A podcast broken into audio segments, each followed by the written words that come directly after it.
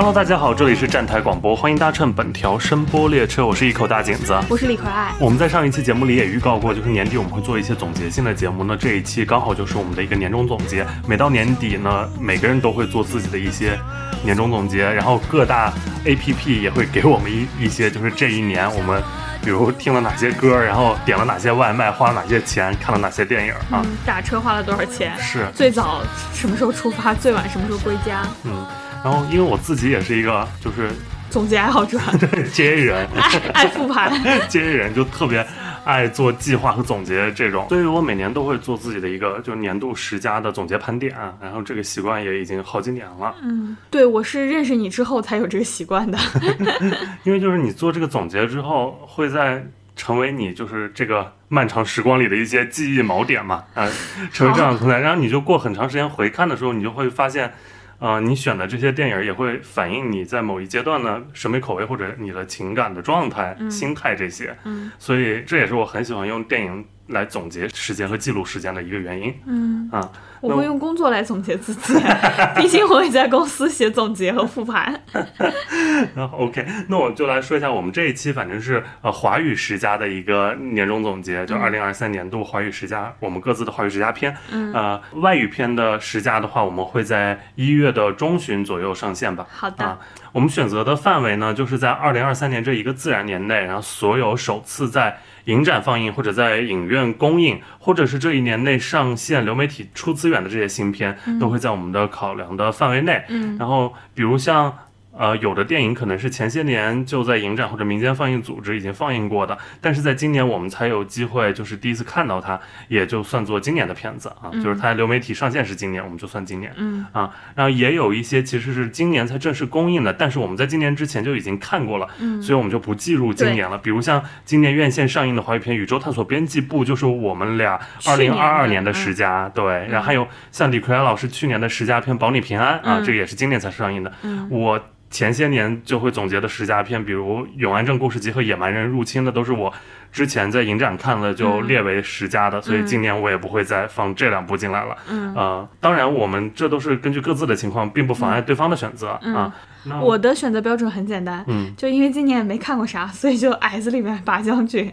就是在这个维度里有一些不多的选择，然后从中选了自己真正比较喜欢的一些。嗯。那我今年的情况比较不一样嘛，因为我工作结束在四月，然后后面这大半年都是在做全职影迷，然后空闲时间也就比较多。像今年的北影节、上影节、平遥影展我都去了，然后十一月份还去香港又刷了一些新的就是港片还有外片，所以今年还挺纠结的，因为很多片子都想选进自己的十佳里面。景泽老师是吃过见过的，对对对。然后我最后反正也就是通过合并同类项这样的方式吧，剔除了很多在表达上或者类型上相似的影片，然后留下我觉得。在情感上足够喜欢，然后也能让自己有表达欲的一些电影放在自己的十佳里面。而且我个人电影口味本身也是，呃，相比故事更看重视听风格，然后相比情节更看重情绪，相比类型电影更喜欢作者电影，然后相比各个环节都能七十分的木桶电影，我更喜欢在某一方面尤为突出并且能击中我的那种长板电影啊。哇，所以以上是这段表达真的，我简直想要鼓掌。这我个人简介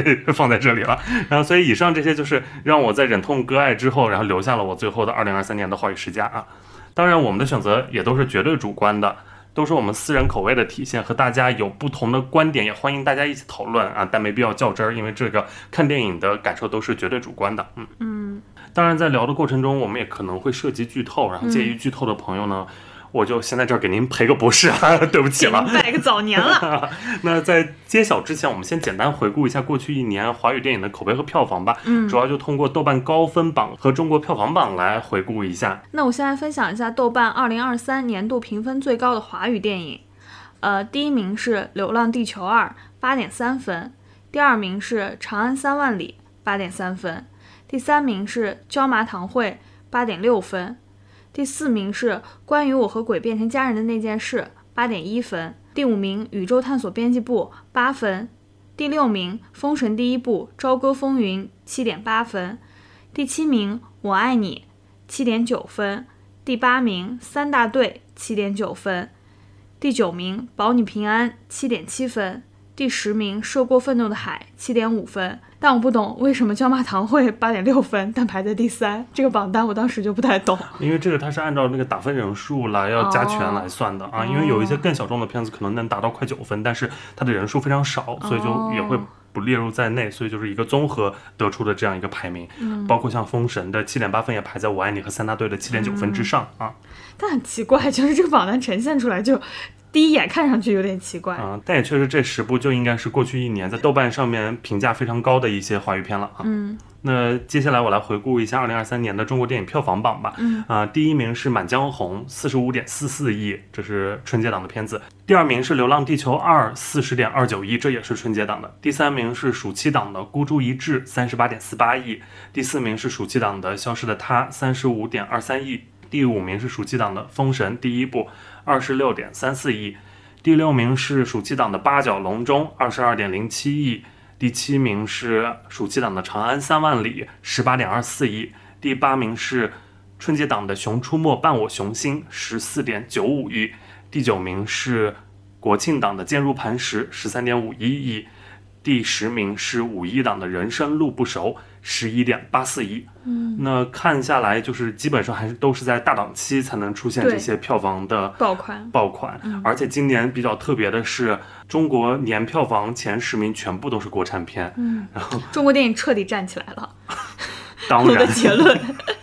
因为这在之前确实是难得一见的。呃，过去只有一年，就是二零二零年疫情那一年的前十名全是国产片。主要因为这个漫威也结束了。啊，嗯，好的，回顾完二零二三年这一年的重要的一些华语片，我们就来要按照顺序来分享我们自己的年度十佳了。我们也是还是按倒序从第十名往前来说。嗯，OK，那我们就接下来进行分享。那李逵老师就先来说一下你的第十名吧。嗯，我第十名一出现，可能就会被也没有很多听众，可能就会被一些听众不理解，因为我第十名是《鹦鹉杀》。哦，嗯，《鹦鹉杀》讲的一个故事是都市白领周冉，就是周冬雨所饰演的这个角色，在一次网恋中被人骗走了五十五万。他循着骗子留下的蛛丝马迹，孤身来到了一个沿海小城，并意外结识了小镇青年林志光和许照。这个许照和林志光分别是由张佑浩和张宇饰演的。于是周冉就渐渐发现二人身上隐藏着自己受骗的线索，一场复仇之计也由此展开了。嗯，我真的很喜欢这部电影，纵使它骂声一片，然后豆瓣五点四分，但我依然很喜欢，尤其是里面对于一些情感关系的表达，以及我们周姐的演技。呃，先说情感关系吧，就是关于诈骗和反诈这部分，其实电影处理的很粗糙，全部都是靠着巧合关系来破案来推动。但是对于那种男女之间的极致推拉，我觉得它处理的非常的精准，就是。真情和谎言参半，以为自己能掌握一切，却是在不知不觉间退让了很多。总是借着虚伪的名义说真话，也总是借着谎言袒露心声。我觉得爱情里面最挣扎和最迷人的部分都在于此。它其实是一个主打反诈的一个电影，却拍出了爱情之所以能让人觉得目眩神迷的一面。我觉得这一点非常难得，而且这一点也正好能够解释为什么像周冬雨所饰演的这个女性这么高知的女性，她是同声翻译，无论是学历还是经济水平，都算是比较好的都市白领女性，还能够被杀猪盘所骗到，因为。呃，质疑对方，然后怀疑自己，打破自己曾经所相信的一切，然后但是又出于复仇，又再次走上这种老路的纠结，正是这个角色最纠结、最迷人的地方。另外就是很多人也提到的，就是在火车上两人那个情感对峙戏非常的精彩，我觉得这段也是周姐的演技华彩时刻，高光了。对，然后两个人就说我们还有一站路的时间，这这十五分钟就当是我们俩的永远。然后两个人对望，火车的那个光影从黑到白，像真的像就经历了一次永远一样。我觉得周姐不仅是九五花第一人，也在八五花里也算是演技断层 top 吧。嗯，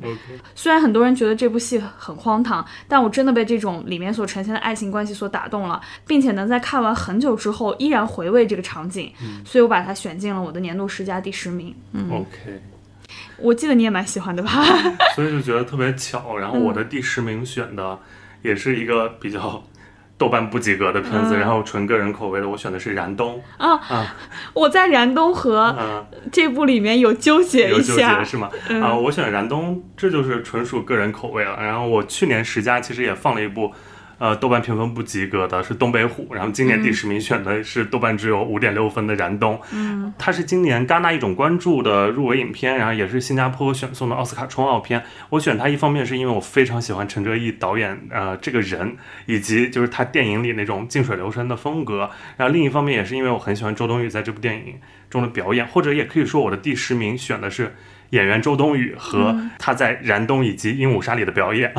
他们可以并列成一个，就是叫做周冬雨的选项啊。嗯。呃，她就是呃我心中过去一年带来最好表演的国内女演员啊。嗯。呃，燃冬和鹦鹉杀都不是能讨好所有观众的电影，但就像李安导演对今年的金马影帝吴康仁说的那句“宁愿犯错，不要 boring”，对然，后我就觉得周冬雨就在身体力行这句话，嗯然后和不同风格的年轻导演合作，才有机会创造出自己的新的可能啊。嗯然后周冬雨也这些作品，我觉得是跟她以往又很不一样，而嗯且精进的啊。我在第一遍看过《燃冬》之后，就想把它列入我今年的华语十佳。我觉得这个电影它是保持了陈哲艺导演一贯的水准的啊。这次他将镜头从潮热的东南亚移到了寒冷的中国东北，对他而言也是走出舒适区的一种突破嘛。而且塑造了三个在国内大荧幕上非常少见的年轻人的形象啊。一切我觉得都是从人物出发的，然后情节也是由人物推动的，情绪是由人物生发的。啊、虽然只有短短几天的呈现，但是我能感受到他们每个人的温度、他们的精神困境、他们的存在主义焦虑，这些都能让我感同身受的啊。所以我还觉得这篇挺好的，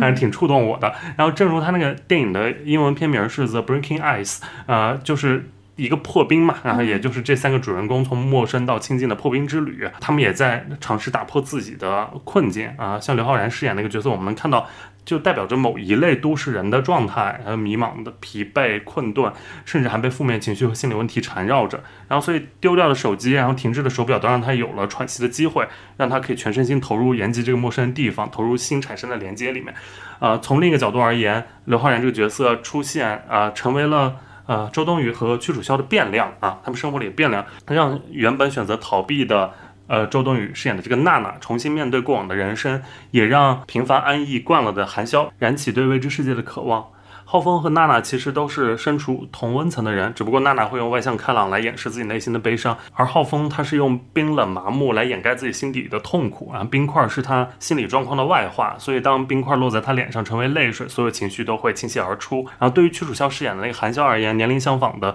刘昊然这个角色又成为他一个镜像，一种同龄人的可能性，让在小地方安逸惯了的他可以鼓起勇气的放下一切重新出发。我还挺喜欢这个电影里的屈楚萧的，我觉得特别迷人，然后温暖他那个存在，尤其是弹唱那首《苏珊的舞鞋》的时候，非常好。非常帅，非常动人。性张，他们都说什么性张力、性缩力，我觉得嗯那一段屈楚萧性张力十足。对对对，嗯所以就是虽然全网都在嘲笑这部电影，但我真的很喜欢他们三个人用嘴传冰块的那场戏，我也觉得蛮好的，就是来传递彼此的温度，分担对方的痛苦，然后冰块化水的这个熔点也是他们彼此感情升温的沸点，嗯然后但是它变成了一个 就是网络的名场面，就歹毒电影名场面。我个人其实是是跟陈哲艺导演一样，觉得有点受伤在这件事情上面。啊啊！而且我觉得还有很多小细节，其实这个片子都能见到陈哲艺作为导演的那个功力啊。当然，最陈哲艺的，比如像脱北者的那条暗线，嗯，那个我觉得是很多人可能未必能 get 到的啊。嗯那个贯穿始终的通缉犯在延吉这个城市里的意义更值得玩味。然后所有人无论是肉体还是精神，总想有一个是逃离这一切的嘛。嗯啊、也扣回了陈哲艺过往所有那些电影探讨身份的这样一个主题嗯啊。看到这个电影最后那种舆情的话。我觉得也挺委屈、挺难过、挺不解的，好像我们喜欢燃冬的人也都很歹毒，狗狗碎碎一天在。看起来脏脏的。对，然后我觉得就是这部电影它真的没有找到那些身处同温层的观众，然后所以更显得这三个年轻人之间那种同频有多难得啊啊。呃呃但让我更没想到的是，燃冬最后成为了一个今年的流行语，一个你三个把日子过好，比什么都 对强。，它是一个热梗，它可以用来总结后来就一切的三人组合。对啊，每隔一段时间就会有带有燃冬的话题词出现在微博热搜上，然后让燃冬成为一种态度，一种二零二三年的现象。我觉得这个也是完全超出我想象的啊。我们也会这样形容说，那你挑两个人跟你一起演演，那你挑两个人跟你一起演燃冬。对对对，然后就是只要看到两男一女的组合，就说是燃冬二点零了啊。对，然后这个燃冬二点零就可以说到鹦鹉杀，鹦鹉杀就别想说，我浅浅聊两句。其实鹦鹉杀这个片子虽然有逻辑硬伤，但我总体还是挺喜欢的、啊，因为它跟孤注一掷虽然一样是反诈题材，但是鹦鹉杀就是那种女性创作者才能创作出来的东西。嗯，就男导演拍男受害者就是。啊、你的悲剧命运就是两颗心，贪心和不甘心啊！但女导演拍女受害者，同样两颗心是真心换不来真心啊！所以我觉得真心无罪嘛。然后里面的主人公其实带着一颗真心在迷雾中前行的人，啊，其实是蛮勇敢的。然后愿意付出真心的人也不该因此而感到羞愧啊。豆瓣上给他的类型虽然是什么犯罪悬疑，但我看来他描摹的最好那部分就是爱情，像你刚刚说的啊。它是我今年就国产院线里最喜欢的一部爱情电影，嗯因为国产爱情片就是整体质量也就是那样了啊，所以我反而觉得这部在讨论的呈现的反而是爱情故事的本质，就爱情故事本质就应该是悬疑故事，就是关于我爱你，但你是否爱我这样一个谜题，关于爱你有多深，爱你有几分的这样的追问啊，全是真心的爱，我觉得是难得一见的，但全是假意的那不叫爱，大部分的爱情关系都是。就真假虚实这样拉拉扯扯的，有适当的谎言，然后也有那种揣着明白装糊涂的精明啊。所以就是追求爱情的人都是走在迷雾里的，然后除了选择相信或者假装相信，也没有别的办法啊。我觉得他这这些呈现的就是很爱情，是我想象中或者我理解的关于爱情的那些呃那些拉扯或者那些思考，都能在这个电影里面呈现出来啊。我觉得这个。这个刻画爱情的方式角度很新鲜，这个洞察也很深刻啊，对。是我觉得很难得的啊。而且现在绝大多数的爱情片都是那种都市的、小妞的，嗯，嗯，不问缘由、死去活来的。嗯反倒这两部电影都是在呈现一些边缘人的真实爱情，我觉得确实很难得。是，怪不得我们俩，怪不得我们俩是好朋友呢。我们俩都是周姐影迷，纵使外界对周姐颇多误解，对我们让我们仍然歹毒的爱着周姐的这些作品。对而且还有一个点我很想说，就是《鹦鹉杀》这个片子，导演麻迎新，然后他是一位坐轮椅的导演，但是这个片子他在整个的上映的宣传期完全没有打这件事情，对没有卖惨，我觉得这件事还蛮值得敬佩的。而且我非常推荐大家去读 GQ 采访马英新的那篇稿子，是展开讲讲的康帝做的啊，那是我今年最喜欢的一篇人物稿。我觉得它呈现的是一个行动不便但精神空间非常宽广的人。然后那一篇稿子，我觉得大家如果配合着《鹦鹉杀》，然后再读那篇稿子，应该会有不一样对这个电影的理解吧。嗯。啊、这就是我的第十名啊，燃冬。当然还有一个很小的原因，是因为我在上映前，这个片子上映前去了一趟延吉，所以刚好这个狠狠带了是吧？对对对对对，你就是从大都市里逃离出来的男青年，去到延延吉，对吧？对对对，所以我更有那种代入感，然后也用这部电影来记录我的二零二三年，也是更能有一个时间锚点的一个意义吧。嗯，好，那我们就进入第九名吧。那李克然老师先说吧。我的第九名，其实我们之前做过节目了，就是《坚如磐石》啊。那我就简单说两句。我现在回想一下，我整个选片标准，虽然我今天看的不多，然后从这小两百部里面选的标准是隔了很久之后还能想起里面的一些有一些余味的东西，我觉得这就是好电影的一个标识。然后，呃，隔了这么久。我依然能想起《坚如磐石》里面振聋发聩的四个字“士农工商”，就是之前说过，是对中国社会上下五千年的一个通识密码。就是这四个字蹦出来的时候，作为中国人 DNA 里里的一部分都觉醒了。然后它无论是人物塑造，还是故事性，还是视听上，我觉得都是非常优秀的一部电影。呃，在张艺谋的维度里不算是最好，但是也算是近两年的上佳之作。即使它被阉割。嗯，即使它呈现的版本不完整，需要我们这些人来给它脑补，但我依然觉得它是一部好电影。而且我们脑补的部分不是它故事的不完整性，需要替他自己写剧本原故事，只是把那些呃我们知道呈现不出来的内容阉割掉了，所以我们就更有了遐想的空间。嗯，时至今日，我也依然想看到完整版的《坚如磐石》，到底什么时候能看到？嗯，我觉得《坚如磐石》确实算是。因为大家期待太久了啊，但我也我也和前面那个电影一样，就很不理解很多人为什么把它说是什么国庆档最差大烂片，而且它也被太分状态也不太好。对，它也被玩梗成为什么张艺谋震惊八百次，就是我现在就是总觉得自己喜欢的一些片子，然后最后就会变成一些奇奇怪怪的方向发展了，这让我也就是有一点，也不是说很受伤，就是觉得哎。怎么会发生这样的情况啊？所以你说我们我们两个人虽然就是都或多或少在做跟电影营销相关的职业，但其实我们是不太适合做这行啊。我们这行完全不懂，就现在年轻人或者到底爱什么？比如短视频平台的舆情都会发展成什么样，我们完全不知道啊。我觉得《坚如磐石》当然它就是故事好，然后演员也强大，尺度也大。呃，国庆档那个档期的话，是我最佳无疑了啊。嗯我们啊，视觉风格也很强烈，然后打黑这个题材也很少见啊。嗯呃，当然它呃就是也有瑕疵、有硬伤，然后有不足之处啊、我们也做过长节目都说了，嗯。但我觉得在张艺谋近些年的片子，也肯定是一部，我觉得今年算是一个今年你值得一看的电影，至少是啊。嗯，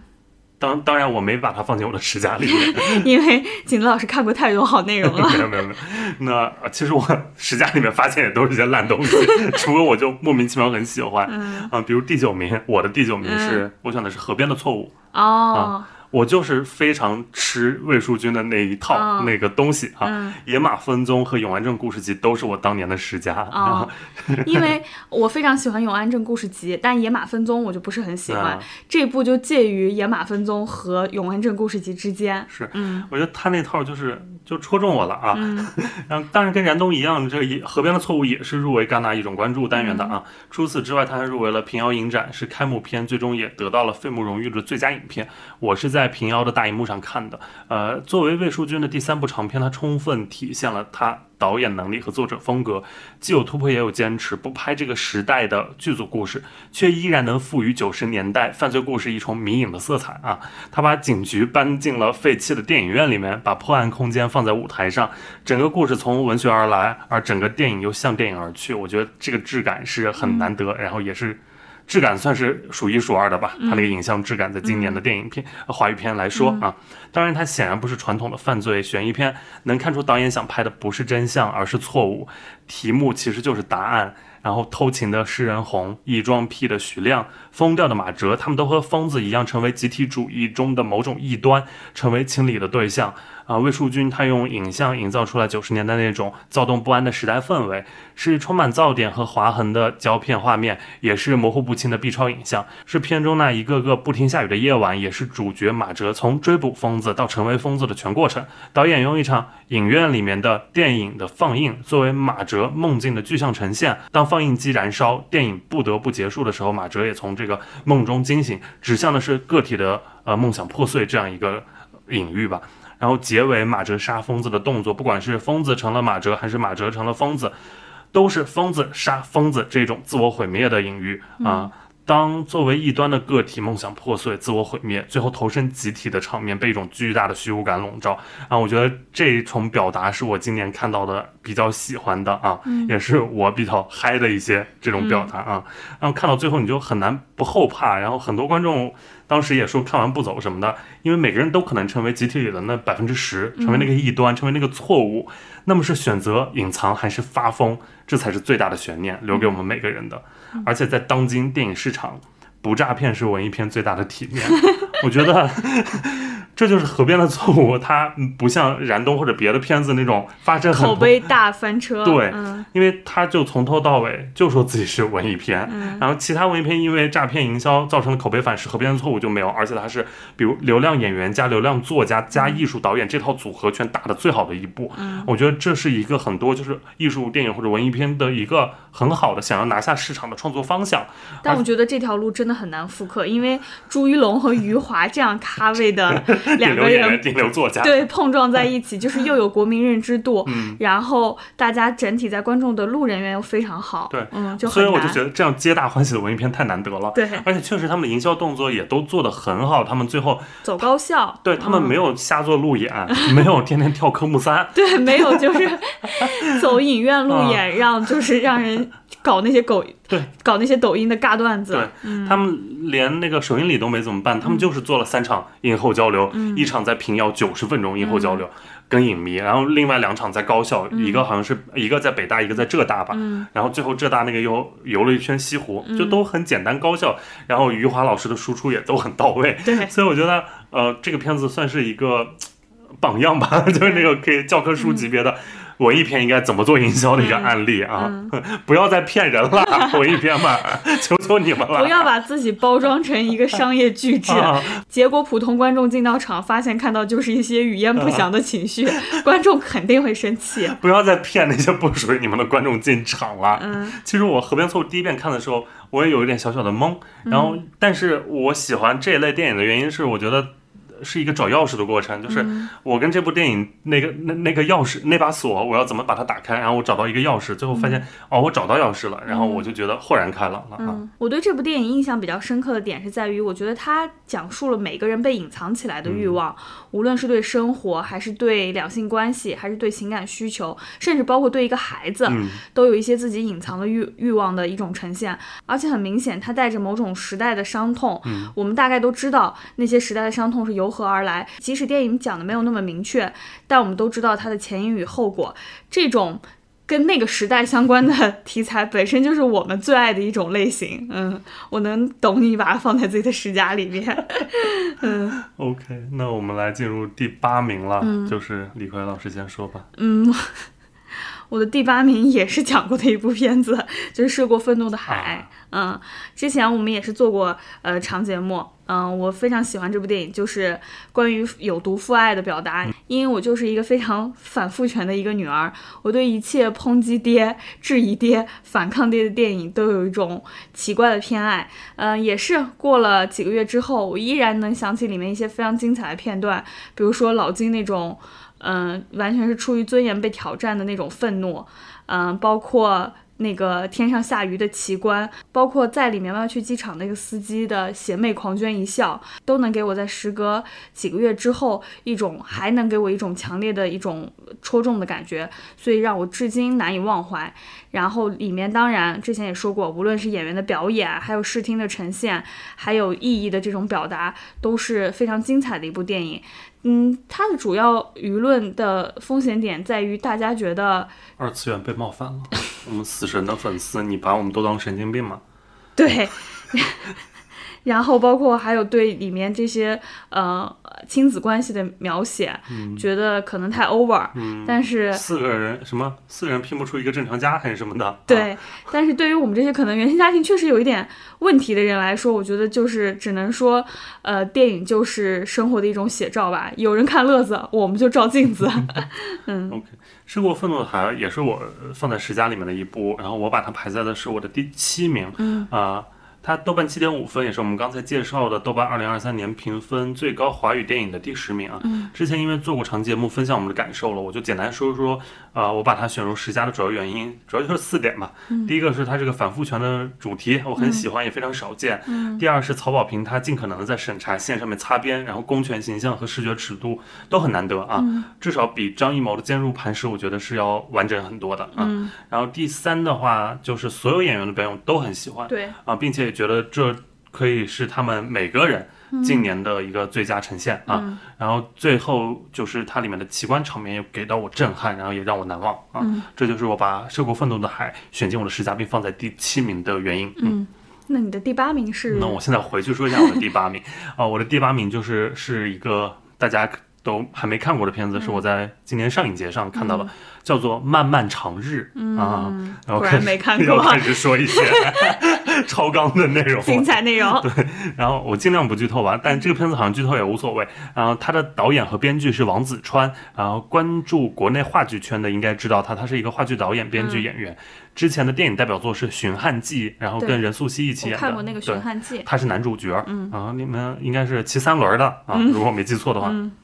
然后这部《漫漫长日》是他自编自导的首部电影，入围今年上海国际电影节的亚洲新人奖，里面那个小演员拿到了最佳男主角，还入围了今年的 First 青年电影展，拿到了最佳导演和最佳艺术探索两项大奖。在今年的金鸡影展上也进行了放映，也就是说，只要你去过这三个里面的至少一个影展，应该都会有机会看到这个片子啊！你好骄傲啊！我觉得你太傲慢了。Sorry，但我的意思就是，他并不是那种只放过一次比较稀少的啊，他还是放了一些的。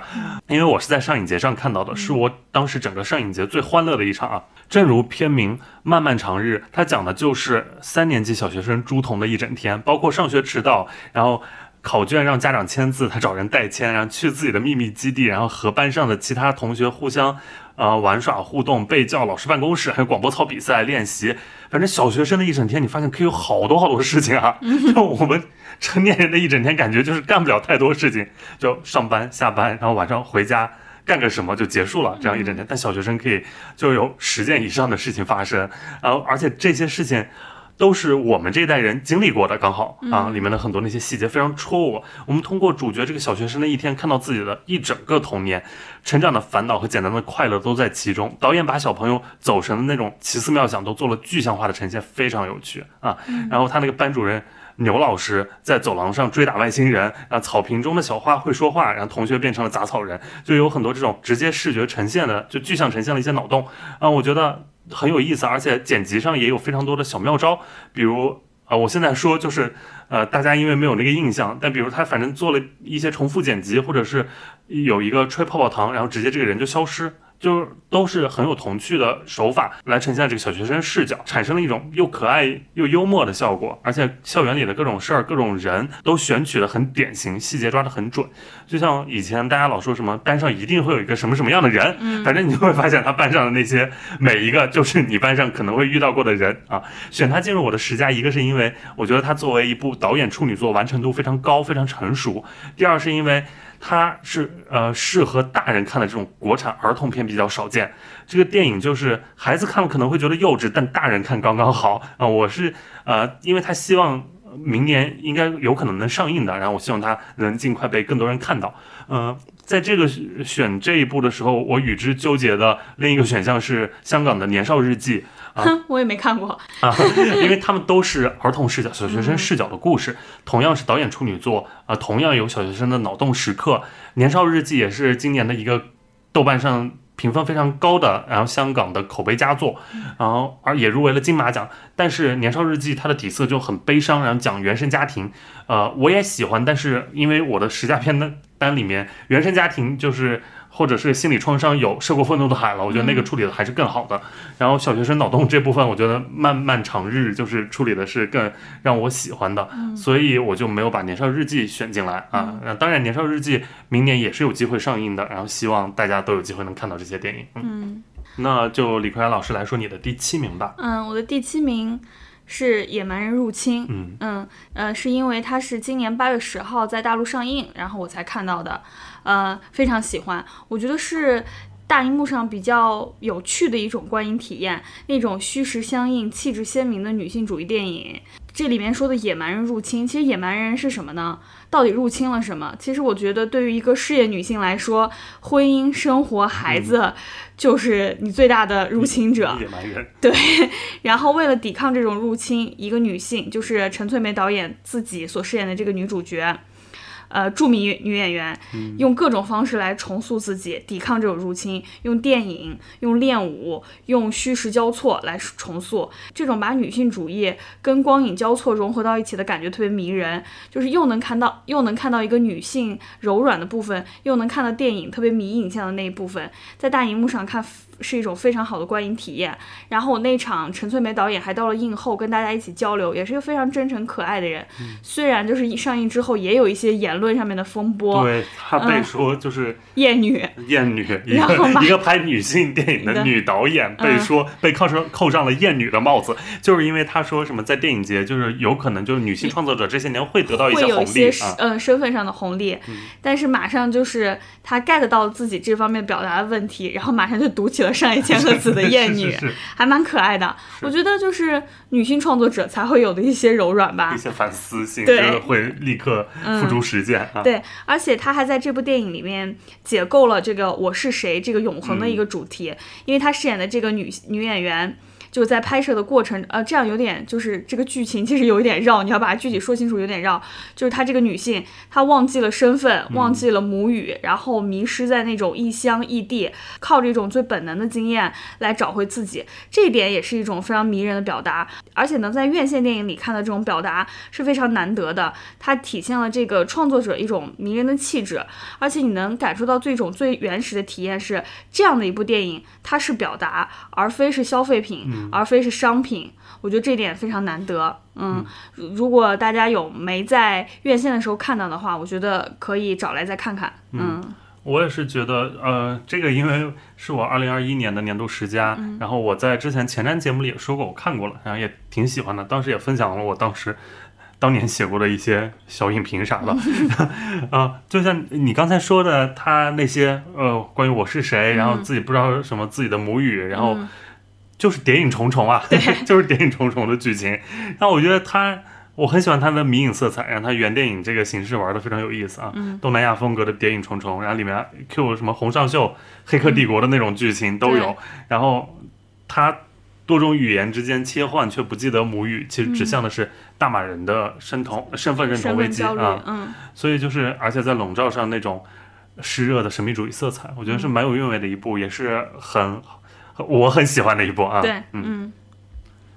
好，那景子老师的第七名是。我刚说过了，我的第七名是涉过愤怒的海。刚说过了啊，你的第七名也说过了，不就野蛮人入侵吗？OK，那我接着来吧，我说我第六名吧。我的第六名是，不好意思，又是一个大家还没看的片子，是《逍遥游》。这样我说我的就很弱，你知道吗？你就卷死我。不是，那 那怎么办啊？我也不能向下兼容吧？你就说你的第六名是志愿军。我怎么不说前任四的？没有说这些电影不好的意思。好，我的第六名《逍遥游》，这个我们其实在之前的关于平遥影展那期节目里面的呃有分享过这个片子的基本信息。然后它其实是呃今年圣塞巴斯蒂安国际电影节上面就已经入围了，然后同时她在今年的平遥影展上面拿到了费穆荣誉的最佳女演员吕星辰获得这个这个呃奖项。呃，它是根据班宇的同名小说改编的一个发生在东北的故事。就吕星辰饰演的这个许玲玲女主角，她得了尿毒症，然后她生活就坍塌了。呃，在这个本该悲伤的余年，她有一个魂不吝的父亲回来照顾她，然后同时她有一个暧昧的老同学以及她的闺蜜啊好姐妹呃一起，然后来维系着许玲玲的生命啊这样一个故事。我觉得。这是我今年平遥的一个最佳啊，我的平遥影展最佳。这个当时在录平遥前瞻那期的时候，我就超超想看这部，对，就是一个非常期待的片子嘛。啊，我首先我是觉得梁明导演的进步特别明显，有目共睹。然后日光之下，我当年也是在平遥看的，就觉得太多无缘由的疼痛了。这次很疼，非常疼，但是痛感都是很有实感的，很落地的，很有说服力的。就那种东北的冷、身体的痛、生活的苦三重袭来，我觉得能看到很多非常真实的现实生活的质感。呃，里面也不乏那种东北式的包袱。然后，因为有李雪琴、梁龙这些人的表演，再加上一些东北演员他本身语言上的幽默感，啊，这些幽默感他缓解主角身上这些疼，然后试图用温暖包裹这个女主。那具体情节我不剧透了，就他后面确实有一场争议比较大的一场戏，但那也是小说里面的。但最后就是那就那场戏，我真的非常心疼女主，因为就是能感受到，就是这世上没有真正的感同身受啊，没有人能真正的感同身受你，呃，终归只能。自己忍住自己身上的疼，度过寒冷的夜。呃，尤其是对比这段有点安妮宝贝。我明明是大兵，住不下那么多人。尤其是就是对比这两年市场反响还不错的那些韩延拍的绝症电影，嗯，我觉得《逍遥游》才是真正的现实人生。嗯，完全不逍遥，就是一种好死不如赖活着这种大多数普通人的人生写照。只要还活着，就得。咬着后槽牙，然后把所有的苦痛往肚子里咽，太难了，就是真的很难。好适合现在的我，我现在生活状态就是咬着后槽牙在生活。对，就是里面的女主角，就是得尿毒症女主，就是这样的感觉。所以我记得那天我们那一场看完片的朋友走出来，就都觉得好难过，就是 好无力、好痛。然后里面吕星辰的表演也特别好，很多瞬间就是。会让我想到贾樟柯电影里的赵涛啊啊！这个片子我觉得大家也可以关注一下，因为它也是有龙标的片子，明年应该是会上映的。嗯啊，希望到时候市场反响能不错，也不会瞎打一些营销吧。这样文艺片 就列在我的二零二四十佳里吧，又落后景子老师一步了。没事，只落后一年还不错，那野蛮人落后两年呢。那怎么办？我就是看不到嘛。行，那就呃，李逵老师来分享你的第六名吧，我看看向下兼容能兼容到什么程度啊？封神。啊，封神第就是刚有咽咽一口凉气。嗯，嗯，封神是挺好的作品，嗯对你说，我觉得《封神》是今年非常难得的一种文化现象电影，然后里面不论是演员的一些私生活，更多的就是里面所出现的那些梗，什么商务英语啦、这了那了的，然后也是我在时隔几个月之后想到，依然会觉得有非常精彩的地方能够戳中我，比如说就是妈看见什么是由人决定的，就是那这种吗？对，呃，不是啦，最重点的是那种弑父嘛，就是满屏的爹，然后大家就到处杀爹，然后对于中国人 straight，然后就是对于中国人来说，非常破坏我们公序良俗的认知，就是你是谁的儿子不重要，你是谁才重要。这此类的政治隐喻，以及就是那种对于位高权力者的一种讽刺。嗯，他总是拿那种父慈子孝、忠君爱国来压你，但是他本人其实就是最罔顾伦理的不忠不孝之徒。里面更有那种非常更令人血脉喷张的画面，并不是性爱场面，而是放火烧宗庙与祖宗牌位。这种就是，嗯，不想就不在乎死了的人，也不在乎后人，只想永生和掌权。这种有今生没来世的这种疯批感和这种美感，我非常的喜欢。所以在这种余味之下，我把《封神》选到了我的年度第六。然后我也很想看接下来的两部。嗯呃，《封神》这个片子我们之前录过节目了，就是有分享过感受。对我其实呃也觉得这个片子是大有说头啊，对 就是也是有很多优点的啊。对，呃，那整体完完成的确实还不错。然后因为这个项目不好拿，也不好做。对，然后乌尔善算是已经完成的非常好了。然后首先一个工业上面的呃完成效果就很好，然后另外就是呃它贡献了这种弑父名场面，嗯、贡献了商务英语。呃最重要是，他贡献了一批全新的演员啊！嗯这个造星就是能现在还能赋予国产电影造星的能力，我觉得这个也很难得。但是我觉得现在现在的舆论场对新星真的很残酷。原来就是造星，然后要经过很长一段时间淬炼，然后成为明星，然后可能才会经历到过气。但是封神这批的明星就是很快就被舆论场给颠覆。不，只能说是大浪淘沙，还是有留下来的人。于是就现在还是很好。但于是也是绯闻满天飞。哦，那不是，就是至少现在他比如作品还都在线，嗯前两天还在海影节上面做主持什么的，就是就是不像陈牧驰是断掉了。啊，包括刺杀后面的戏行，就是嗯作品跟上的话也都很不错。呃，更别说那些什么后面可能还有要将火的一些演员，就比如说邓婵玉的饰演者，那个他的戏份都还没有放出，仅凭一些呃下集的精彩彩对彩蛋和一些训练场景的惊鸿一瞥，就已经成为了新晋老公。因而且他还参加了全部的《封神训练营》这档综艺，对，就是在他第一部只有五秒彩彩蛋的戏时候份的时候嗯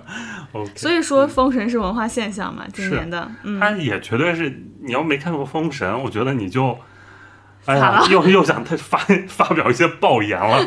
但感觉就是你得看一下你提到中国电影的今年的二零二三年，嗯，如果你就是完全不让这一部或者没看它，我觉得不行。我觉得你太傲慢了，不是你不觉得这片儿得看吧？嗯，这片儿算是蛮值得，因为而且这这上流媒体你可以看的呀。而且这部就是，呃，上至九十九，下到刚会走，啊也不存在什么呃观影门槛，对嗯，娱乐性也很高，非常强，啊，嗯，所以我觉得可以看，可以看这还等啥呢？看，啊，过年你就带着全家的一起看，对，打开电视，然后 看《封神》第一部，嗯多好。行，那我们就接下来进入第五名。那我来先说吧。嗯，哎呀，怎么办？我感觉我后面的片子都是一些 大家就是看不到的吧。嗯 我的第五名是李逵老师非常想看、非常期待的一部，叫做《周处除除三害 》。《周处除三害》这部电影是我去香港的时候看的啊，他获得我不录了，我现在要马上离开。快了，快了，后面都是些大陆货了。嗯，他在今年金马上获得了包括最佳导演、然后最佳男主角等七项提名，但最终就是收获了一个最佳动作设计奖。目前豆瓣是八点一分，呃，大家基本上都是在港、香港和台湾看的啊，来打下了这些分数。导演呢是凭借着《江湖》，然后获得过香港电影金像奖最佳新导演的黄金甫。然后黄金甫这个导演是李逵老师也挺喜欢的一位导演。对，因为我很喜欢江湖。是，然后主演包括就是阮经天、袁富华、陈以文、王静等等，就是这样一个香港加台湾的混搭主创班底。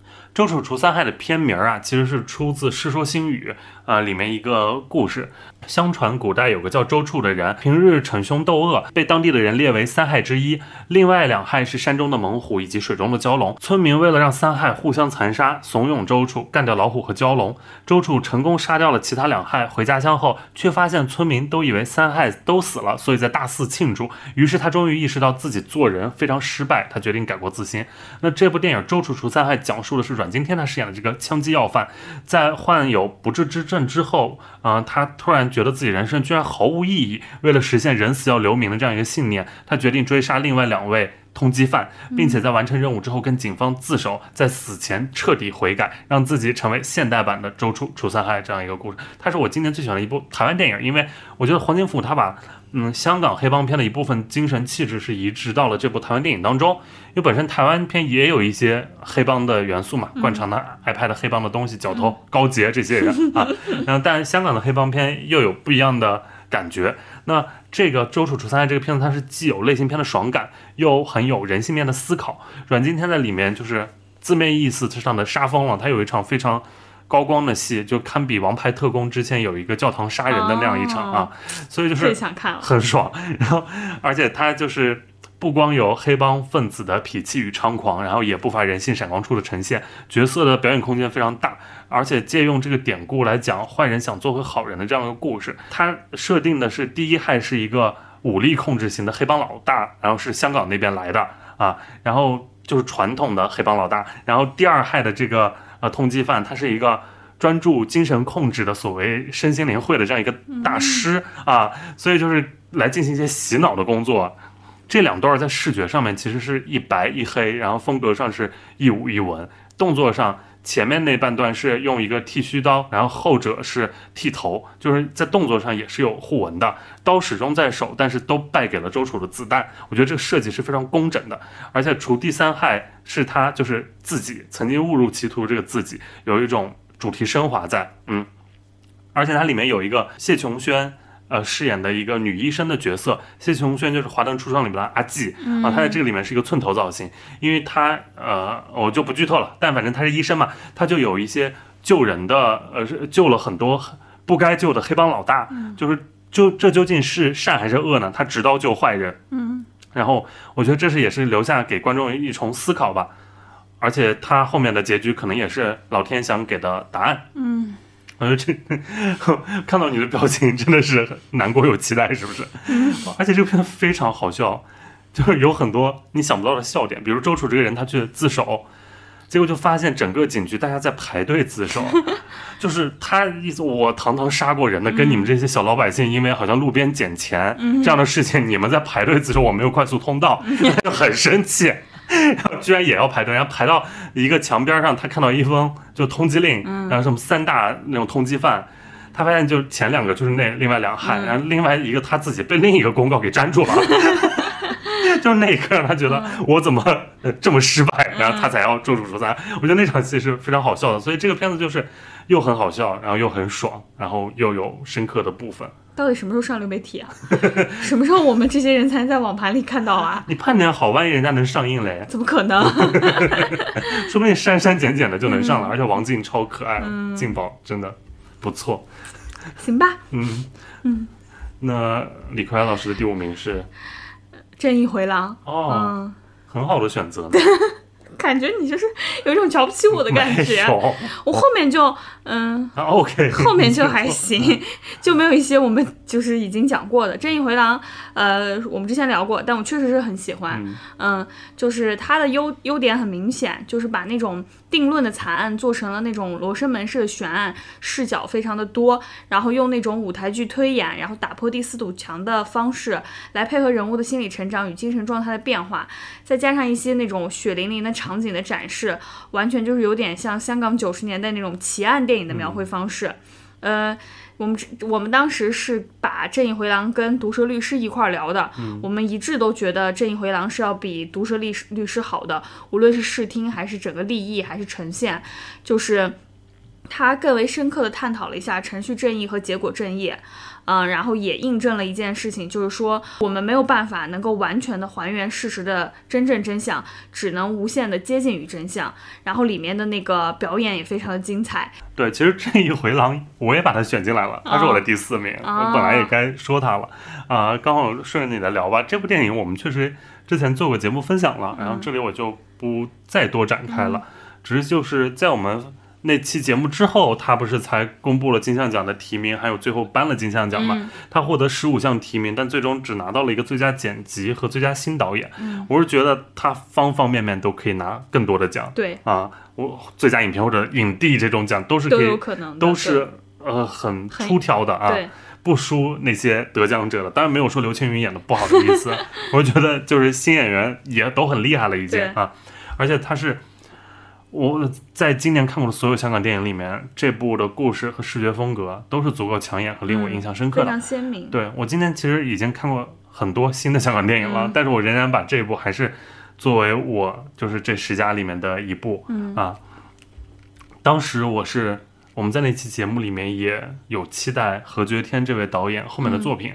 然后我这个月也看了他的那部新作，那部是出流媒体的，不是我自己去看的啊，叫做《死尸死尸四十四》啊，就大失所望 啊，让我联想到的是陈果的《那夜凌晨》啊，都是比较荒诞和黑色风格的，讲的也是港人现在普遍存在的住房焦虑，但是就是闹剧感特别重，就很像《那夜凌晨》的那种。呃，我原本因为《正义回廊》很期待何觉天这位导演后面的发展，结果就发现。好像没有温子光做监制的话，他确实也会失控，并不是那种我就是我现在不太会可能长线关注何觉天这位导演了啊。但是我还是希望大家能够多关注我们香港电影，尤其是多看那些不在大陆上映的港片，因为大家总说香港电影来来回回就是那些故事、那些老面孔，那是因为你看的就都是金手指、潜行、爆裂点、扫毒三这些商业类型片。对，但你其实更应该关注的。是香港电影今年小阳春的那些四字电影，那是完全不一样的港片的新面貌。以后我们就说点四字电影，比如像《流水落花》《灯火阑珊》《白日青春》《窄路微尘》，甚至是《白日之下》《年少日记》这些啊，我觉得。这些片子可能你能看到香港电影现在的出路、未来发展啊，这些新的面相，嗯。啊，他们都是新导演，嗯，一些新的演员啊，新的表达，嗯，然后而且是触碰到现在当下现实的，嗯。啊，我觉得大家可以继续关注香港电影，嗯，对，香港电影不是只有怒火、街头、黑帮、斗殴这种类型的东西，也是有一些非常细腻的呈现，嗯。嗯，行，那。李克安老师来分享你的第四名吧。我的第四名是《梦的背后》。嗯嗯，第四名《梦的背后》是一部纪录片，它是以推拿获得金马奖最佳改编剧本奖的编剧马英丽近身跟拍作为导演的丈夫娄烨。呃，在拍摄《风中有朵雨做云》的时候的整个制作过程，从前期的筹备、拍摄现场到后期制作，都收录在自己的这部纪录片中。然后其中有一些演员呀、编剧呀、主创人员也都在其中现身说法。然后他除了见证了一部电影的诞生之外，他更是从侧面观察了中国电影制作的一些现状，真实的呈现了摄影机外疯狂的一个世界。因为我非常喜欢《风云》这部电影，它其实是二零一九年的一部电影了，它是二零一九年一四月四号在中国大陆正式公映的。然后等了很多年，终于看到了这部电影，也从这部电影中看到了一个顶级的导演如何把一个顶级剧本，然后拍成了一个一流的故事，然后再经过审查的的限制，导演的不懈努力，最终给观众呈现了一个二流的故事。然后，而导演的努力吧，就。就是我们这些影迷非常钟爱娄烨的一个原因。嗯，这个片子很有趣，它非常完整而详实的呈现了一个导演能在拍一部电影中所能遇到的所有困难，从遭遇审查这种大事，再到你拍着戏非常紧张的拍摄筹备期间。呃，你的两位主演要去跑别的通告，嗯然后再到非常细微的细节，就比如说你你在拍大夜戏，然后你的摄影组没有盒饭吃，因为你的生活制片没有给准备好，然后这一切竟然都需要娄烨这种级别的大导演亲自去 去去解决，亲自在拍完大夜戏之后给生活制片打电话 打电话。吵架，就是看到了一些非常光鲜亮丽的一些行业背后的一些秘辛吧，也能看到一些让普通观众惊掉下巴的一些画面，比如说陈冠希耍大牌，嗯，陈冠陈冠希跟工作人员要要要求现场的工作人员闭嘴，然后娄烨如何沉稳、沉着冷静的去处理这件事，然后也能看到一些令人非常感动的地方，就比如说那个摄影师在酒吧对娄烨的评价，就说，呃，别的导演在追求一个正确的结果，而他在寻找一个正确的过程。这种正确的结果和正确的过程，其实就是对娄烨整个电影生涯的一种写照吧。嗯、我觉得整个看下来，就是能从这部《梦的背后》里面看到一个真正完整的、立体的、知行合一的一个娄烨。我觉得这部电影就是真正在记录一些值得被记住的东西。嗯是，呃，我本来也有在纠结《梦的背后》这个片子要不要要不要放进来啊，最后没放进来，因为我觉得它可能单独作为一个独立的纪录片来说，还是它得跟配合风雨云对使用。风雨云放在一起才足够完整，而且它其实。说白了，它就是一个幕后特辑啊！当然，只是因为它是娄烨，以及那部电影是《风雨云》，让它显得更不一样、更特别啊。那我接着说我的第三名，因为我的第三名是一部纪录片，我也是因为选了这部纪录片就没有再选别的纪录片，比如《梦的背后》以及王冰的《青春春》，然后我就没选那两部，我选的是许鞍华的纪录片《诗》。嗯，又是我们看不到的好内容。对，就是好内容，所以一定要放在这个十佳的地方来跟大家分享一下。啊，徐安华执导这部纪录片《诗》，他入围了今年金马奖的最佳纪录长片。啊，但是最后得奖的是王斌的《青春春》这一部纪录片。我更喜欢玄安华这一部，因为首先我是在影院里看的，行，知道了。然后呃，因为玄安华导演本来就是我非常喜欢的香港导演啊，嗯而且呃，他大大学念文学的时候就主修的是诗歌啊、所以就是一直有这样一个心愿来拍关于香港的诗文风景这样一个题材的片子。他在纪录片里面就有说，这是他一直以来最想拍的一个作品，嗯啊，所以我看完我还是很喜欢的。我一开始对他的期待可能是科长的《一直游到海水变蓝》那样的纪录片，但觉得就是他在用文学体现时代这一件事情上面做的还是比啊、科长那一部要好很多。嗯，徐安华在里面也说，就是这种题材他明知道是不赚钱的，但就是很想拍。其实就和片中那些诗人们是一样的，写诗赚不了钱，但物质的贫穷。比不过精神的富有，然后诗可以用优美凝练的文字来记录时代、记录城市、记录情感，它是理性空间里最感性的存在。然后几个受访者也都非常鲜活，妙语连珠，跟许鞍华之间的互动也非常有趣可爱。啊、片中的诗人群像其实点出了诗人的流亡宿命。啊、里面有两位比较呃篇幅比较多的，一个是已经移居深圳的黄灿然，啊、另外一位是在台湾积极入世的诗人梁伟堂，他们都是从香港，呃，分别去到了深圳和台湾。他们或主动或被动，或因为政治，或因为经济，但都避免不了流亡啊。嗯，那个黄灿然他在片中开玩笑说，过去从大陆到香港，很多人是因为政治流亡，如今他从香港移居深圳是因为生活成本，这是经济流亡，是属于这个时代的诗人流亡。所以我我也能从这些点上面看到导演就是许鞍华导演他想表达的一些反抗性在啊、这也是诗这种载体在某些特定时期能迸发出来的力量啊。许鞍华。呃，在这个片子上映，在香港上映的时候，他还自己手绘了一张海报，是一个坐在月亮上看诗的女人、啊。我觉得，而且抱着一只猫，我觉得这个女非人 就是他自己，嗯对，就是安，而且呃，那只猫就很像他的猫。呃，好好拍电影那部纪录片，如果大家看过的话，嗯会对大家的猫印象也非常深。嗯、在这部诗的开场第一场戏的里面，就能听到他家里的一声猫叫，虽然他家的猫没有出场，但是声音也出来了。我觉得在这个呃，他那张海报是他坐在月亮上嘛，在这个人人追逐六便士的时代，然后这部电影就像是许鞍华奏给香港诗文界的一曲挽歌。然后这个片子它的英文片名也是呃 Elegance，就是挽歌的意思。嗯，所以看的时候我在想，许鞍华已经拍到了自己最想拍的这一部，那会不会就成为他的退休之作了？因为他后面也确实没有任何大家知道的项目在进行了。但我还是希望他能在保重身体的前提下，在月亮上面坐久一点，多拍一点。嗯，我还是很喜欢许鞍华。然后一直以来，他无论拍什么或好或差的东西，我都不忍心过多的，就是刻薄他啊。像第一炉香的时候，我当时也没办法 对他太刻薄，对，因为就觉得我们没办法对许鞍华说出一些非常刻薄的话因为。他显然不是那些投机的、钻营的、想赚大钱的导演啊。嗯 所以我觉得他或多或少可能是真诚的，但有时候可能就是力有不逮了啊。呃，希望他还是身体健康，因为他年纪真的蛮大的了。嗯，嗯好，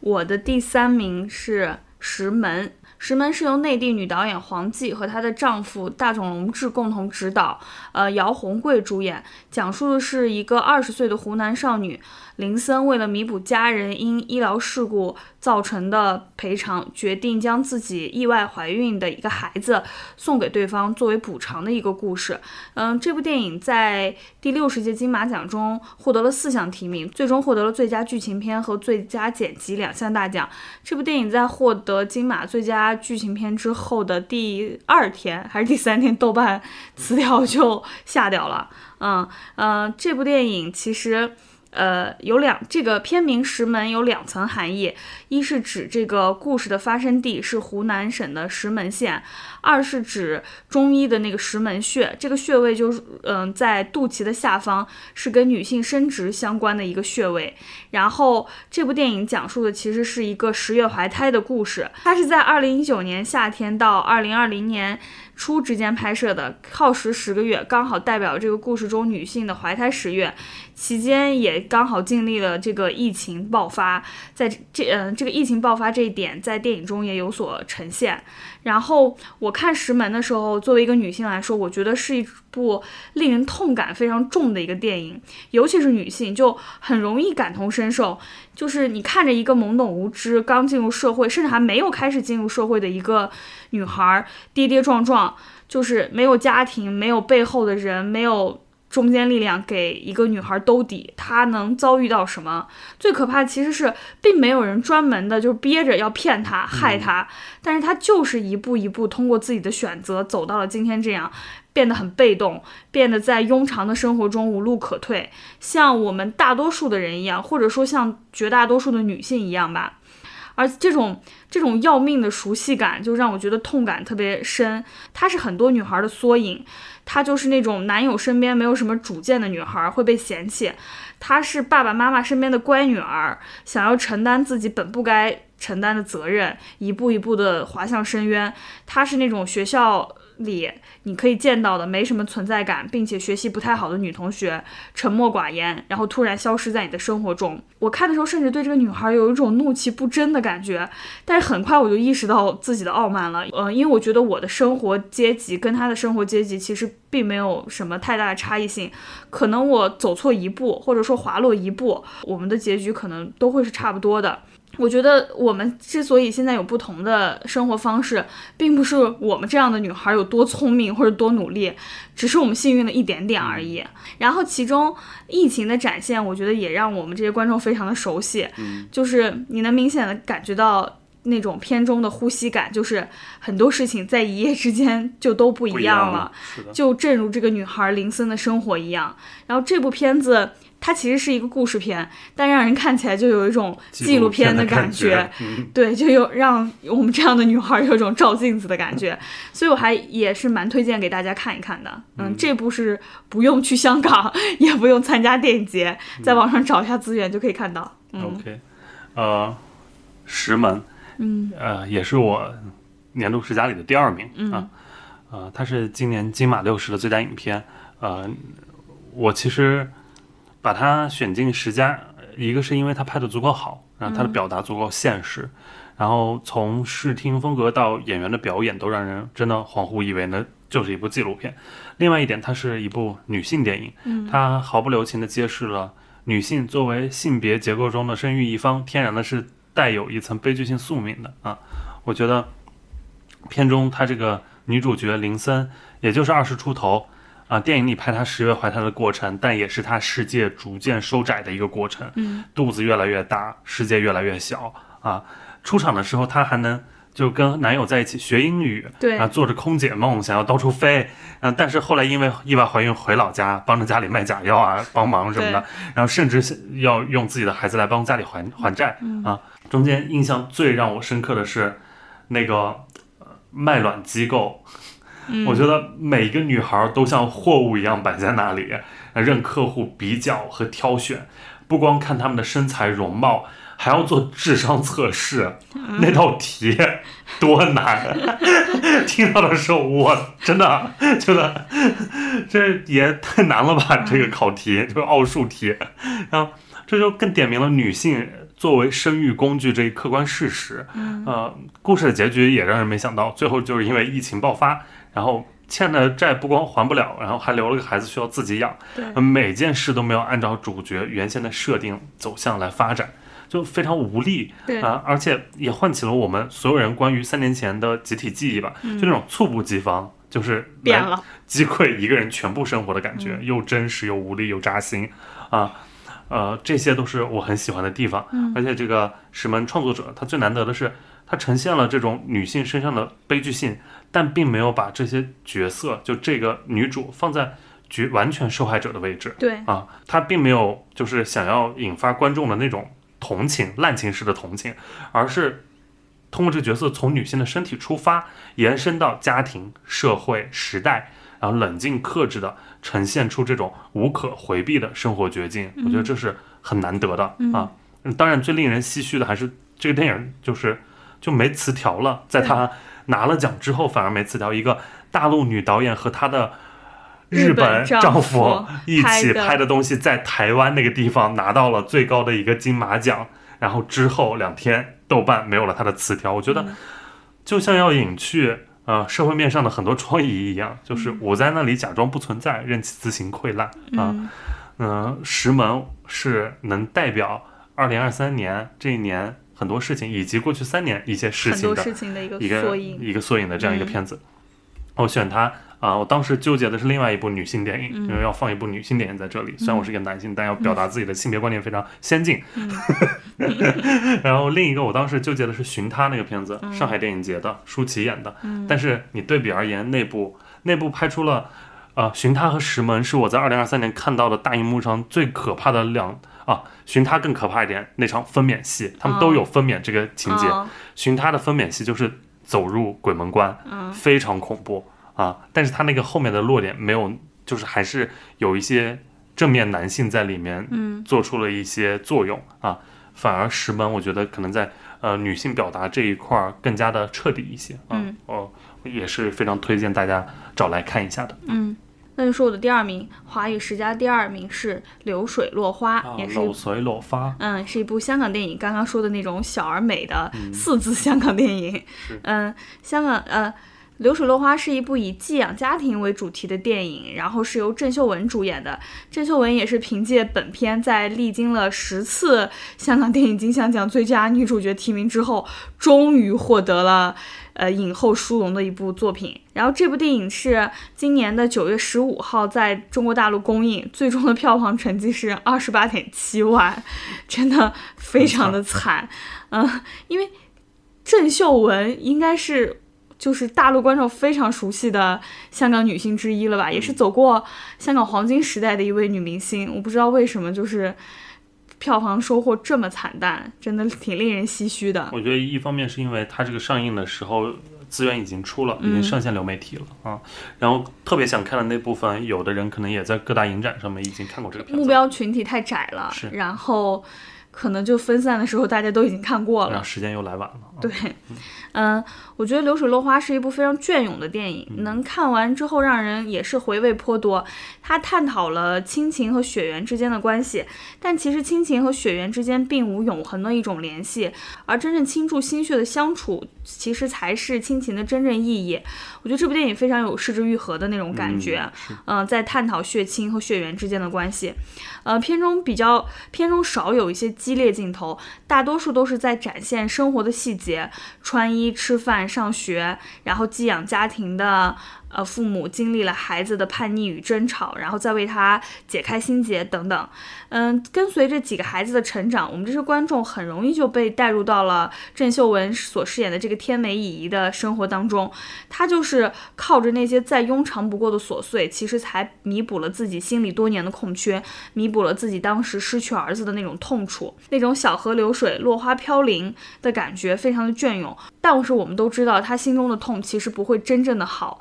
只是时间久了淡了而已。嗯，郑秀文的表演也非常的轻盈，而且更难得的是，她在荧幕上展现了一种疲态。因为此前郑秀文一直都是那种港女代表，永远就是生机勃勃，不知疲倦。无论年纪多大，永远在外呈现的都是一种非常精致、非常斗志昂扬的一种生活状态。但是在这部戏中，不论是仪态还是精神，她都有一种被巨大情感伤痛压垮的感觉，跟她本人的形象和。此前所有的荧幕形象，我觉得差别都其实蛮大的。他永远好像处在一种生活的 PDSD 的状态之中，呃，所以我觉得这部戏虽然不是他的最好表演之一，但是这部戏让他最终夺得香港金像奖的影后，也是实至名归吧。其中，他对于那种香港的乡间生活的处理也非常的日式。我们好像总看过那种霓虹灯、灯红酒绿的那种香港，看到那种香港的乡间生活，呃，非常隽永，非常的恬淡，我觉得也蛮吸引人的。最后，我不太喜欢的是，其实他那个煽情的处理，就是他所。就是带过的那些孩子一个一个的出现，跟天美姨姨说一句话。我不是药神式的结局。对这种我其实不太，这一处其实我不太喜欢。但是他最后又他最后又以一个结尾收了一下，我觉得就还不错。就是那个冰叔叔最后还是养了一条狗，然后他牵着那个狗吃着冰棍儿，然后从路上离开。这个处理我觉得我很喜欢，就跟前面的其实这个冰叔叔想要呃追求的那种生活状态又扣合在了一起。嗯，呃，刚说到这个。片子它的票房比较差，还有一个原因是因为，呃，我们之前在九月前瞻里面没有提过这个片子哦，因为原来是我们站台广播的原因。对对对，因为它定档的比较匆忙，所以我们一开始就是录九月前瞻上线之后，这个片子才定档的，所以我们就是之前也没有聊这个片子啊，一这也是对。我觉得可能你最好是 可能会有影响吧。然后《流水落花》是我今天在上影节上面看到的，北影节的时候我想看没抢到票，啊，上影节的时候刚好抢到了就看了。我觉得，呃，确实算还不错，而且非常日式，像你刚说的啊，就是美好是短顺的，变化是永恒的啊。那就讲这么一个大家都知道的道理啊，就生命里每一段关系无论长短啊，但都是有始有终的啊，但大多数从仓促开场到戛然而止，嗯啊。这才是生命本身嘛！嗯，我觉得导演在这个电影里面是以时间为尺度，以生活为方圆，以情感为分寸啊，其中的情绪如落花轻盈，如流水温润，然后算是今年能给到你一丝温暖的沁人心脾这 这样一个很温情的这种港式小品电影吧！啊，而且天美阿姨其实这个角色，我觉得不算是 Sammy 表演生涯里面最好的那那些角色啊，但肯定是他。当下这个状态最适合拿来冲奖的这样一个角色啊！恭喜，终于，终于我也是，对，我也替郑秀文恨奖恨了很多年啊！终于让他拿到影后了。而且我觉得里面那个，呃，那个男主角其实陆俊光演的冰叔叔，我觉得也演的蛮好的，嗯，那个角色也很真实啊，在。在这样一个家庭里面，他的那种存在选择也很真实。对，而且那个其实人设上也挺讨喜的，就是跟小孩们的那些互动，我觉得蛮可爱的。那个演员也蛮好。嗯，所以就是以后大家定档定早一点，我们尽量在每一期前瞻里面才能兼顾到每一部电影，才能可能会有更好的票房成绩吧。嗯，你最好是。嗯，OK。啊，那我们都只剩下第一名了，嗯，而且我觉得我们的第一名是同一部电影。要么我说一二三，我们说出他的名字，一二三，椒麻糖会。对对对，这个我们真没对过啊。这个因为，但我猜到了，你有猜到吗？就差大差不差吧，反正有啥呢？对啊，能值得放在这样一个第一名位置上的电影。嗯、那我先说吧。OK，嗯，《椒麻堂会》其实是二零二一年八月十三日在瑞士第七十四届洛迦诺电影节首映的一部电影，只不过我们今年才看到它的资源。然后他此前也在线下放映过，对，在香港其实也放过，然后还有一些民间的放映。对，在成都那边也放过，嗯但是我们一直也就是无缘得见。然后今年出了资源之后，我们也是连夜下载。我其实当时二零二二年在民间，就是这个嗯片子在流亡的时候，我心非常痒。我也非常，就是因为他当时任何任何有灵，只要看完标完，我就会一整个化身柠檬，然 后就是特别酸，对特别想看这部。嗯呃，等到二零二三年，终于他才有了线上资源，而且我。跟你不一样，你连夜就看它。嗯我那段时间因为上半年的时候刚好工作特别忙，哦，啊，那段时间刚好我没在工作，这样一个三个小时体量的电影对我来说，于社畜来说，真的是需要做足了准备和心理建设才敢打开到。嗯我居然一直拖到十二月份，其实我才看了这个电影、哦啊。在我就是觉得不得不再不看我这个片子放不进十佳了的情况下，才把它看了的、啊。你继续说。嗯，《椒麻堂会》其实就是导演邱炯炯的家族回忆。片中那个秋福的角色原型是他的爷爷，也是川剧史上的一个传奇丑角演员秋福兴。电影开始的时候，主角秋福已经死了，神灵牛头和马面受阎王所托，奉命护送秋福到阴间丰都鬼城转世投胎。叙事回顾了秋福的一生，从二十世纪初他刚加入四川新又新剧班起，继而长大走红，成为名角，缓缓披露剧团经历过民国建立、军阀混战、日军侵华、国共内战、文革和大跃进等重大史实的兴衰。嗯、我看这部电影的感觉就堪称是绮丽鬼魅，因为它讲述了一些无法言说的集体记忆。呃，民国建立、军阀混战、日军侵华、文革、国共内战，你听听这些关键词，你就看完这部电影，你就仿佛看到了几代中国人的生活缩影，当然都是痛苦生活的缩影嘛。嗯，嗯我们知道他终有一天，就像电影里演的那样，会化在孟婆汤里，成为虚无缥缈的一些烟。呃，里面有不少其实能动人心弦的一些时代细节，令我印象非常深刻。就看完接近一年之后，我还在反复回味。比如说，就是邱福和妻子，呃，为了给那个嗷嗷待哺的女儿补充一点营养，去公厕的粪坑里面打捞蛆，然后把它烤熟，把它当成蛋白质，嗯然后磨成蛋白粉，对，磨成蛋白粉喂给孩子吃，这种惊悚又庸常的片段，真是看得人心惊胆战。你不忍就是可以回溯到那里那几代经历过战乱和世事纷扰的人，到底在过一种什么样的生活，也嗯、呃足以得见。而且这个里边视觉风格非常的强烈化，因为导演是学美术出身的，他那种嗯棚拍所带来的舞台感和一些看似粗糙实则非常精致的装置。配合的非常好，再辅以他那种冷峻的调度，然后无波澜的长镜头，都给观众一种鬼魅浮生的感觉。然后再配合着中国人曾经那些过得不人不鬼的日子，把我们想象中的那些苦难其实都具象化了起来。我就很遗憾，真的非常遗憾，是无法在影院里看到这部电影。如果能在大荧幕上看到这部电影的话，无论是叙事、故事、表演、美术，在大荧幕上呈现，难以想象都是多么美妙的观影体验。嗯，这也是我的最大的遗憾。对就看完这个电影得到的就是真的好遗憾，没办法在大荧幕上看到这个片子。嗯，然后我把它放在我今年的十佳，只是最大的原因是因为我前两年没机会看到这个片子，不然它一定是我之前十佳第一名。对，啊，然后它放在这里，当然也就像我一开始说的，我自己的那些喜欢的标准一样，嗯它完全符合我的每一项。我比较看重的视听风格它有，啊，喜欢的那种表表达，达我爱的那些特别的表达它有，嗯然后我喜欢的作者电影它是，然后它真的它它不是那种。木桶电影，它是每个环节的长板都对。都是长板的这它是一个大桶电影。大桶电影，我真的呃很喜欢这一部嗯。啊、就像你刚介绍的一样，嗯。呃，它是用小人物的一生来串起大时代变化这样的片子，这样的片子我本身就都很爱。那比如像呃《霸王别姬》《活着》那一类的华语电影金字塔尖儿的那些传世佳作，我觉得其实也都是这样类型的电对，影。然后我嗯就能看这个的时候，我其实偶尔也会或多或少想到那些片子、嗯那些经典。一开场便是主角被牛头马面接到，然后呃送他转世投胎，然后在喝孟婆汤之前的这一路上，他回忆自己，然后也是整个中国大半个世纪的过往啊。我觉得里面像你刚刚提到的所有的那些大事的兴衰，然后代表的是。呃，一个庶民史诗可以算作是啊，呃，这一种类型本身就是我非常喜欢的，而且它的形式感又做得非常足，呃，无论是这种川剧的舞台感，还是片中很多堪比油画的摄影构图，用的很多都是平移的运镜啊，仿佛就是展开画卷的那种感觉啊，都是他这种呃美术科班出身的呃导演能做出来的效果啊，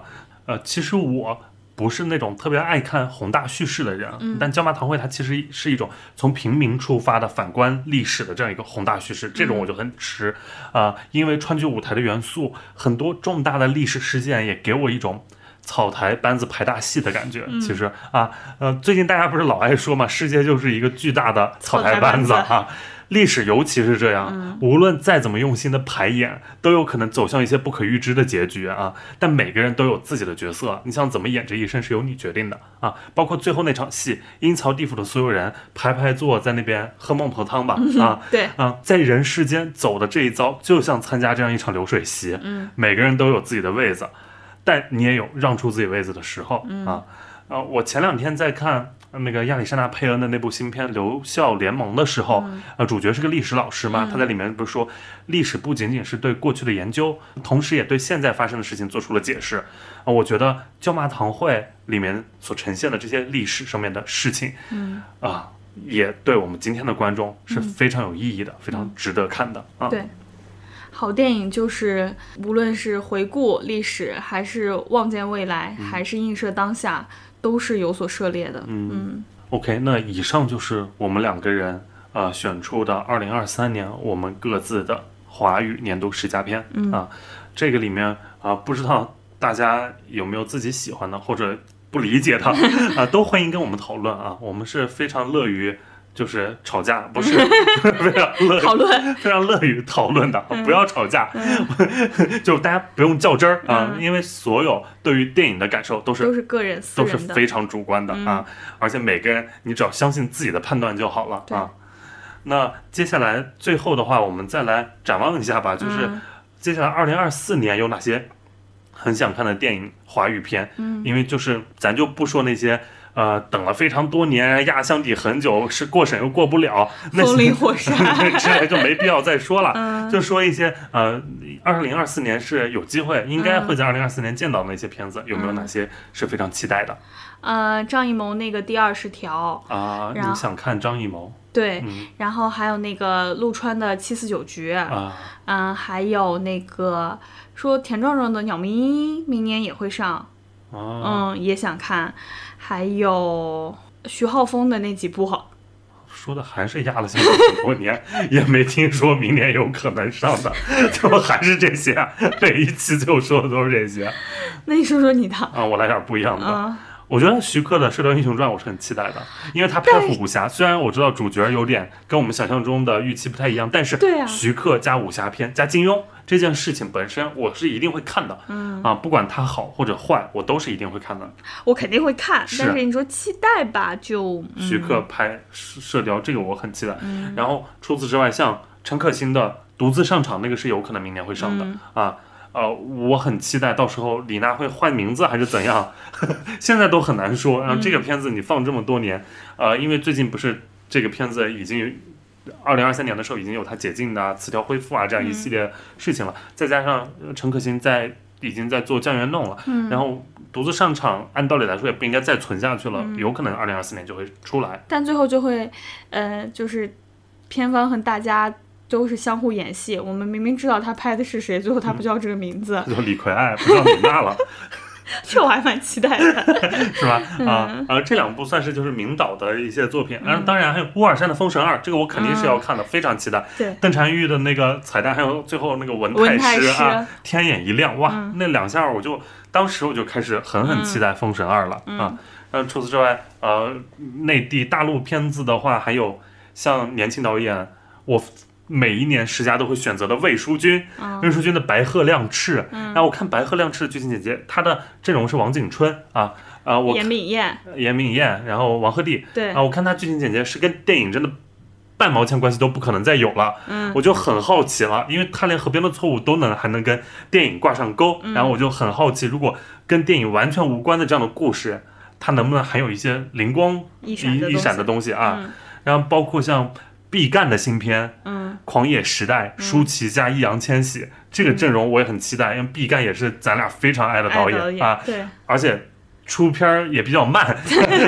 因为呃，《地球最后的夜晚》也很久了，而且那个片子也被大众当做一个旷世烂片在炒，所以我就很好奇《狂野时代》。《狂野时代》它的一所有的内容但你说让我都觉得云里雾里的。那部反正也就是你说妙也妙，说不妙也也不妙，嗯反正《狂野时代》也是我非常期待的一部。然后除此之外，嗯，那就不说大陆了。像香港电影的话，呃，很想看，还是觉得你最好二，嗯，范西攻心二，因为这个是马上就能上的，它是香港的春节档，然后在大陆是元宵那天就会上映的。嗯、但我觉得就是没有子子华以后，嗯我稍微有一点点担忧。对，这嗯也是我很好奇的一点，就是如果这个系列没有子华神，嗯然后它还会不会有之前的那种精气神儿、啊？所以我就很好奇，我也肯定是会去看的，嗯因为我觉得陈永生他的呃，无论是对于情感关系，还是他的那种幽默感。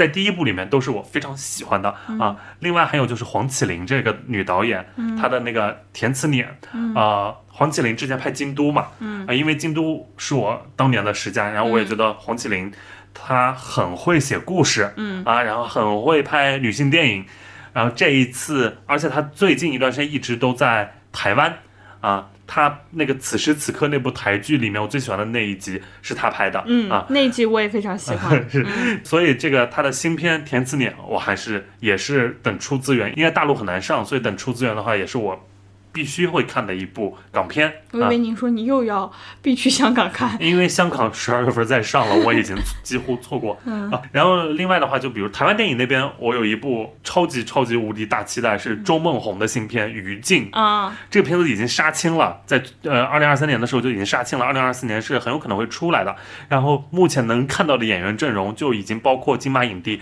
张震、陈以文、莫子仪，还有两夺金马男配的刘冠廷，以及本身就姓金的金世杰，我觉得含金量非常高。这个阵容，这些影帝嘛，而且这个电影它讲的是上世纪五十年代。白色恐怖下的台北、啊，我觉得从题材到阵容都非常令人期待。我觉得很有可能，如果真的拍得很好，会成为那种大师经典作品的那种东西啊，史又是史诗感的东西啊。所以这些就是我希望二零二四年能看到的华语电影。嗯，听完景子老师的这些期待，我也超级期待，希望能早日看到这些电影，也希望二零二四年能有更多的好电影、新电影出现。